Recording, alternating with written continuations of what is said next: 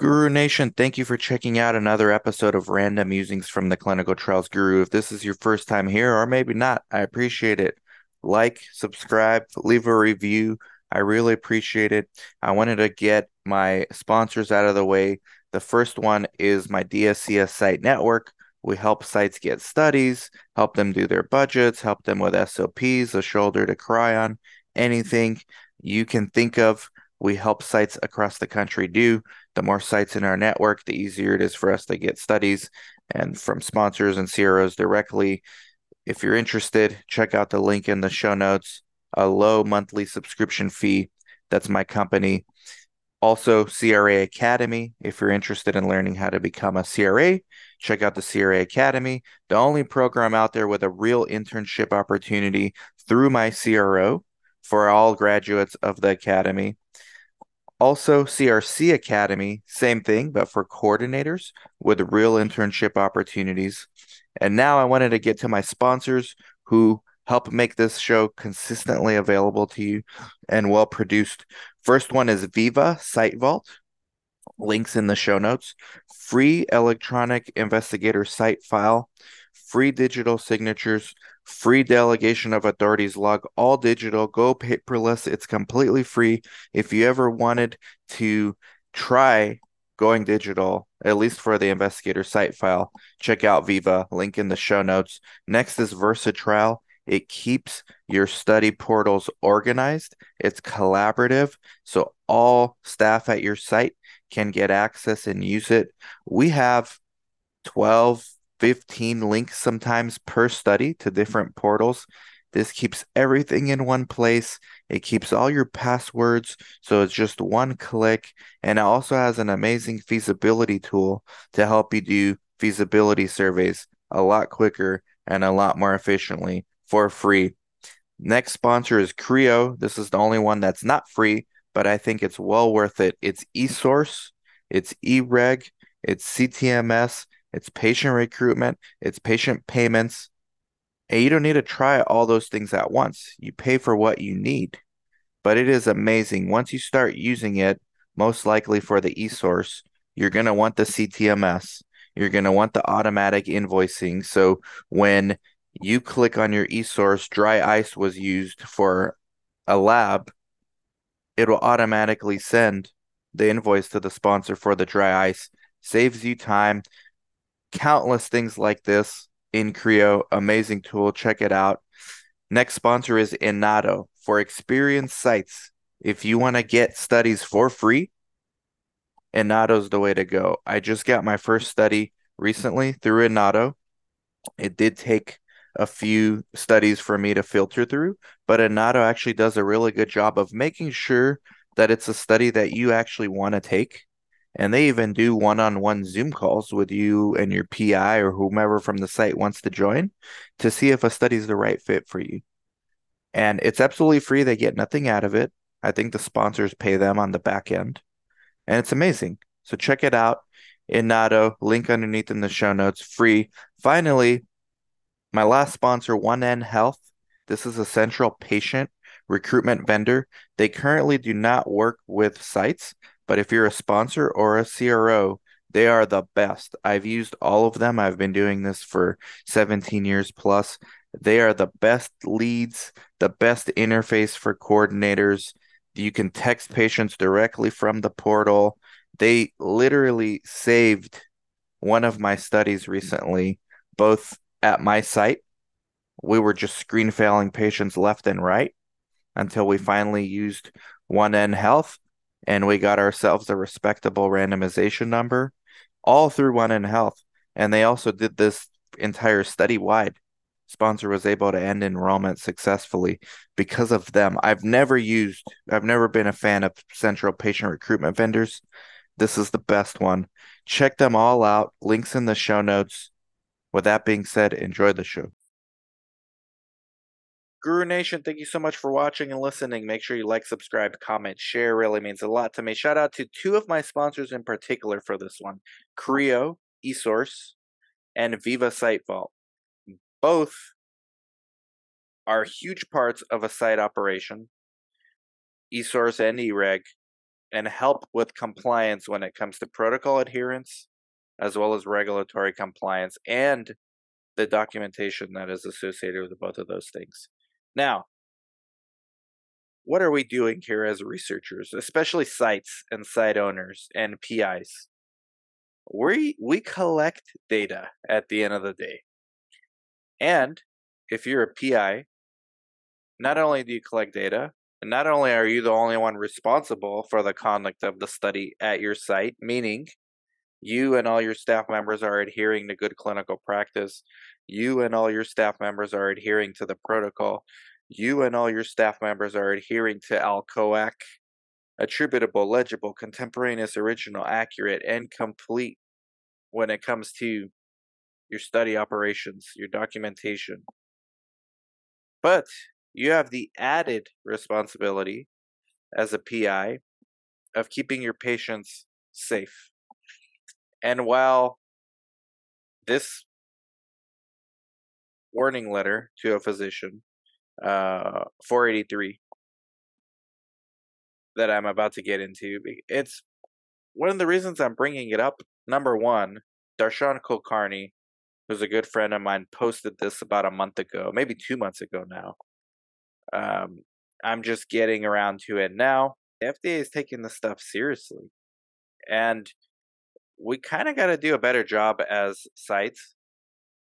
And we shouldn't rely on the monitors to tell us when we're doing something wrong because a lot of times CRAs and other people at CROs are overworked and they miss things too, or they catch things when it's too late.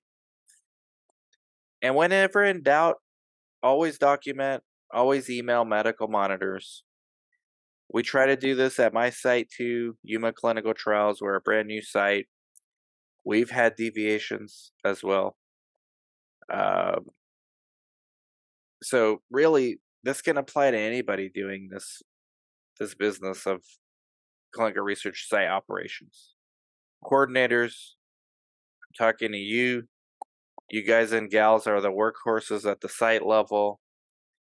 So you got to make sure that you guys are being compliant with the protocols as well, paying attention to detail, but ultimately it's the PI's responsibility, right? And I think to some degree site management because they're the ones that the PI is entrusting to conduct the studies with them in partnership with them and the coordinators and the CRAs too. I mean, the ultimately the CRAs are on the same team. We're all trying to maintain compliance deviations happen. I just did a shorter video on deviations. There's out of window deviations, there's deviations that impact patient safety, there's deviations that don't. They're considered minor, major. Generally, whenever a deviation has something to do with eligibility criteria, it is considered a major protocol deviation. Um, if they have to do with windows and uh, compliance with dosing, they're usually considered minor. But again, always document, always ask. Doesn't hurt as a site to document and to keep an open line of communication with your CRA, your sponsor, your medical monitor, whomever the case may be. So, in this particular warning letter by Darshan Kulkarni, there was a PI. I'm not going to mention her because, I mean, honestly, it could have been anyone.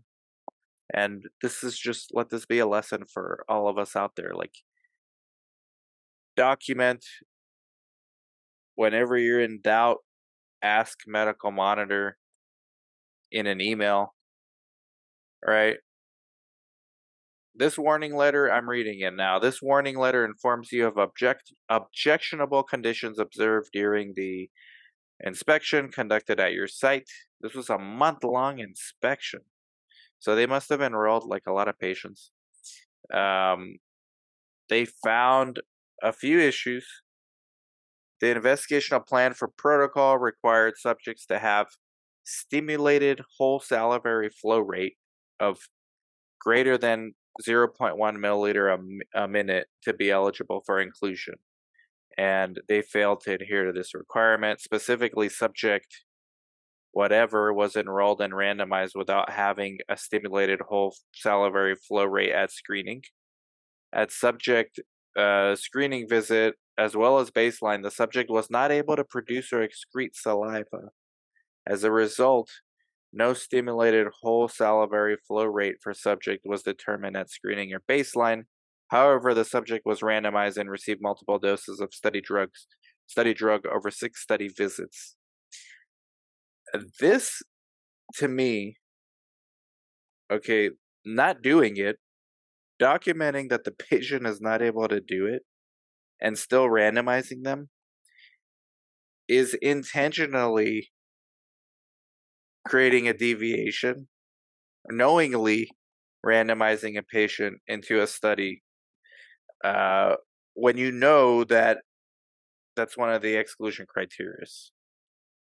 Uh, to me, I think the FDA would have reacted differently if they would have obtained a salivary flow rate, which was still less than 0.1, and they just overlooked it like error. That happens more often than not. I think the fact that this was just ignored is one of the reasons why the FDA really cracked down on this site.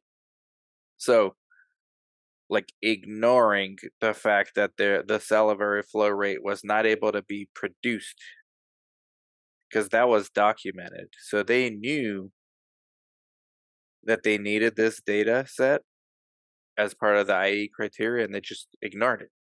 So the FDA goes on further to say in your October 4th, 2022 written response, you stated that while you provided paraffin for subjects to chew to help them produce saliva, see they they know what the uh, requirement was and stimulated whole salivary flow rate assessment was attempted, the test could not be completed. You stated that you should have communicated with the sponsor to seek an extension of the screening period to allow additional attempts. I agree, they should have. You also stated that saliva production is quite problematic in the study population. And as a result, the sponsors subsequently amended the protocol to remove this inclusion criteria. They just ignored it. Uh, you were asked to generate a note to file stating that the screening lab results, physical, and detailed conversation with you disclose the score of for a subject which meets inclusion criteria. Although we acknowledge the difficulties of obtaining saliva production uh, in the study population, this was a key inclusion criteria and it was not met. I would go further here and say it was ignored because again, it's different to knowingly ignore an inclusion criteria than it is to do it and just ignore because it's very easy to have an oversight where there's like 50 IE criteria total and like you're doing them all but one of them wasn't met but you inadvertently overlooked it that's different to me than just knowingly skipping it and saying well they even documented it here, saying, well, patient couldn't produce it. We gave them uh, something to try to stimulate it, paraffin. It didn't work at screening or at baseline, and we still did it. Uh, the FDA says your failure to exclude subjects who are unable to produce a stimulated whole salivary rate of greater than 0.1 milliliter a minute at screening raises concerns about the integrity of the data collected at your site, jeopardizes the right safety and well being of subjects. Further, your response is inadequate because our review showed that, contrary to your written response, the criterion of stimulated whole salivary flow rate was not removed from the protocol's eligibility criteria. In fact, all versions of the protocol required a stimulated whole salivary flow rate because this turned out to have been a secondary endpoint, which is really important. If you're gonna have deviations, number one, don't do them on purpose unless it's to specifically avoid harm to the patient. Right, because you are allowed to do that. It's still a deviation, but You're avoiding harm. You're avoiding a direct harm or jeopardy to the patient. But don't do it on a primary or secondary endpoint or objective of the study, because those are higher, more highly scrutinized. And don't knowingly randomize someone knowing full well, because they documented it, that, well, the patient couldn't produce saliva despite our attempts to get them to do it. So we still randomized them. So again, a deviation is a deviation, but this shows intent to me, and I think that's what the FDA was really after here. The intention was to knowingly randomize someone when they shouldn't have, rather than just overlooking a lab value, um, which I think is different. I think it's different. But again, what do I know? Um, additionally, regarding the note to file, your response is inadequate because you did not provide a copy of the note to file to support subject's eligibility. So again, always document patient eligibility. You got to always document these things. Note to files are important, not just because a monitor is being annoying and asking you to do note to files. Note to files are important because for cases like this, when an auditor is looking at your files, they're looking also at your thought process and they're looking at your operations. Well, what's the rationale here? And overlooking something is different than omitting, choosing to omit it. So that's where I th- I think the FDA kind of cracked down on this. Uh, the next one required the next finding they found, same study. Uh, wait, is it the same study? Yeah, it looks like the same study. Required that to be eligible for inclusion in the study, subjects must have a diagnosis of moderate to severe uh, condition with documented X-ray evidence, and they failed to get this inclusion criteria of documented uh, grade three to four uh, X-ray for two subjects who were enrolled and randomized without this. Again, this is the same exact theme. So maybe this maybe this is not most sites. These are more now that I'm actually reading between the lines of this warning letter. Uh this is more than just overlooking things or not having tight operations. This is like knowingly randomizing people when you know you shouldn't, uh, unless the coordinator is really dropping the ball. But again, it's the PI's responsibility. But coordinators, take note. All right. Two subjects were enrolled and randomized into the study without the diagnosis. You needed the x ray. Again, I think eSource helps with this. I think eSource like for the salivary flow rate, the way we would design this study, uh, the way we, we would design this source is, hey, what was the salivary flow rate? And then you would have to complete that. It would not let you skip it unless you write a note. Uh, CRIO allows you to design the source in such a way that you can't skip something unless you document well why are you skipping it? So then somebody knows okay at least there's a rationale. Maybe i want to complete this visit but i want to like leave this unchecked because we're not sure how to proceed. All right but just skipping it just to skip it uh you're clearly violating the protocol on purpose. That's to me again that intent matters to me and same thing with the x-ray. Just not having the x-ray when the protocol says you need to have the documented radiologic evidence says that you are just doing whatever you want to do. It's different than, again, overlooking a lab value at screening and randomizing a patient. That's still a protocol deviation, but at least the intent, right, is that you are following the protocol. Uh, and then they have more um, another study. So I guess they they audited two studies and they just have more of the same.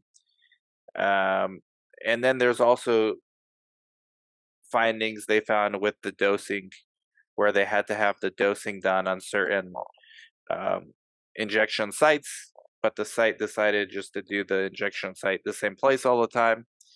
Um, so again, does eSource and eReg help with this stuff? Yes. Is it a magic wand? Will it like completely prevent these kind of things from happening? No. Again, if a PI really wants to randomize someone when the protocol says they shouldn't, they still can. It's just not a good idea, especially when you're running the risk of FDA auditing you and sponsors auditing you. At my site, the way I get around these things, and there's no really getting around, if a patient can't produce saliva, they can't produce saliva. Now, you could write note to files like the sponsor and CRO asked the site to do. You can try to extend the window to try to get more time to get the patient to produce saliva. But the, at the end of the day, they either can or they can't. And you can't knowingly randomize someone when you know that's a requirement and they're not able to produce saliva. Same thing with the x rays. You can't, I wish we could randomize patients that don't meet IE criteria. You can't. But these findings, and again, I think the FDA is really looking at the intent here.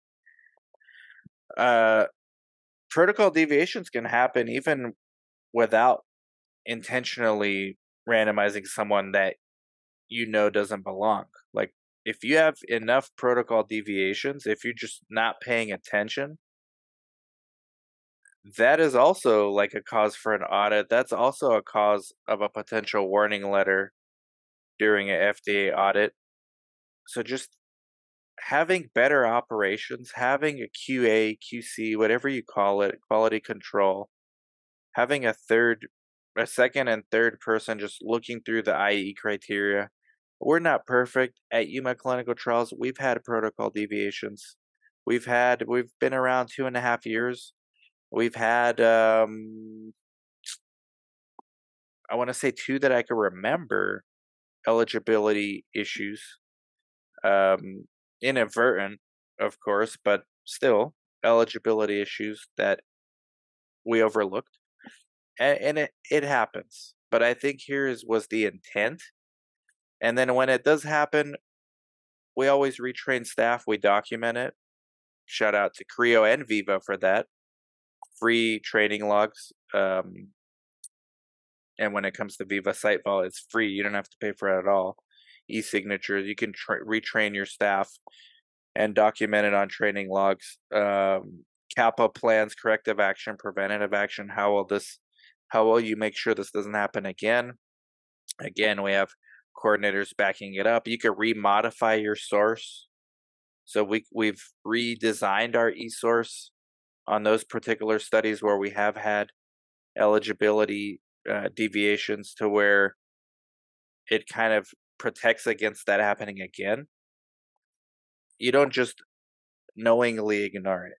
And I think the FDA does look at those kind of attempts. But if you just have a bunch of deviations because you're not paying attention, that's an issue in and of itself. And it's not a green light to get sloppy on your operations either. And at the end of the day, sponsors are paying us for good data sponsors are paying us to be adherent to the protocol. It's not the CRA's job to ensure that we are 100% compliant with the protocol. It would be nice, but CRAs are human. CRAs are there to kind of help us proactively avoid issues in the future. And if you do have any big issues, like eligibility issues, that they're not repeated should you get audited at some point. But at the end of the day, the responsibility is on the PI. And then the second derivative of that is site management. And at my site, that's me. I'm the site director. I got to make sure these things don't happen too often. And always document, always document your rationale, always get medical monitors involved early in the process. If you know you might be having a deviation, put it in an email to the medical monitors, ask them what they think. We just had a situation on one study where a patient's taking a medication off label that's not allowed. I talked to the medical monitor on email. It's documented hey, if the patient stops that by this next visit, it's still allowed by the protocol. Okay, I understand. These are the kind of things we need to be doing proactively as sites. Someone has to be on it, someone has to stay on top of it.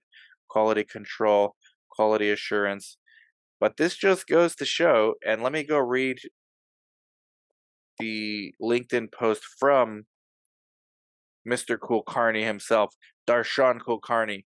So if I look up this PI's name, which I won't name, even though they could have done a lot to avoid this, like not enroll the patient. The thing with me, the thing that gets me about this particular case is that it's not inadvertent. Like they didn't just make a mistake. It wasn't just sloppy operations. They knowingly, on multiple occasions for different issues, just said, you know what, F it, randomize. And I wish it was that easy. this would be a really good business if that were the case.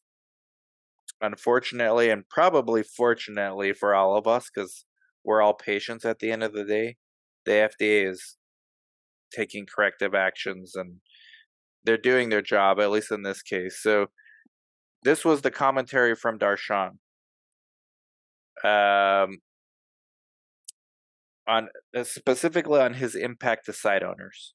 This warning letter serves as a critical reminder for clinical research site owners about the importance of strict adherence to investigational plans and protocols. It emphasizes the need for rigorous compliance, ensuring that all inclusion and exclusion are met and that the study is conducted as per the protocol. Transparency and communication, open communication with sponsors, and proper documentation to support decisions, all of which I've said. Ongoing monitoring and training, regular reviews, training, and checks to ensure that the site is operating in compliance with all regulatory requirements. I just wanted to add a caveat, or maybe not a caveat, but an additional thing that triggers audits. Software. These days, everything's being tracked. Clue points, C L U E points, clue points. It's one of the risk based quality management um, softwares that the FDA actually uses. So it flags everything from number of deviations per site, deviation rate, screen failure rate, too high, too low compared to the norm, not good, AEs, AE reporting, SAE reporting, all these kind of things are being looked at.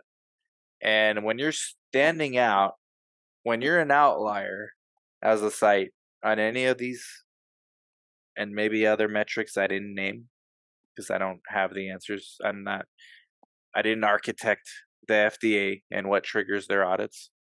But just know everything is being looked at, and it's not just by humans, it's algorithms. So, from CluePoint's website, one of the quotes says the error magnitude, too small to be detected using traditional on site monitoring, was revealed instantly using statistical analysis methods enabling investigators to take swift corrective action, replacing all defective thermometers before it could impact data quality or integrity.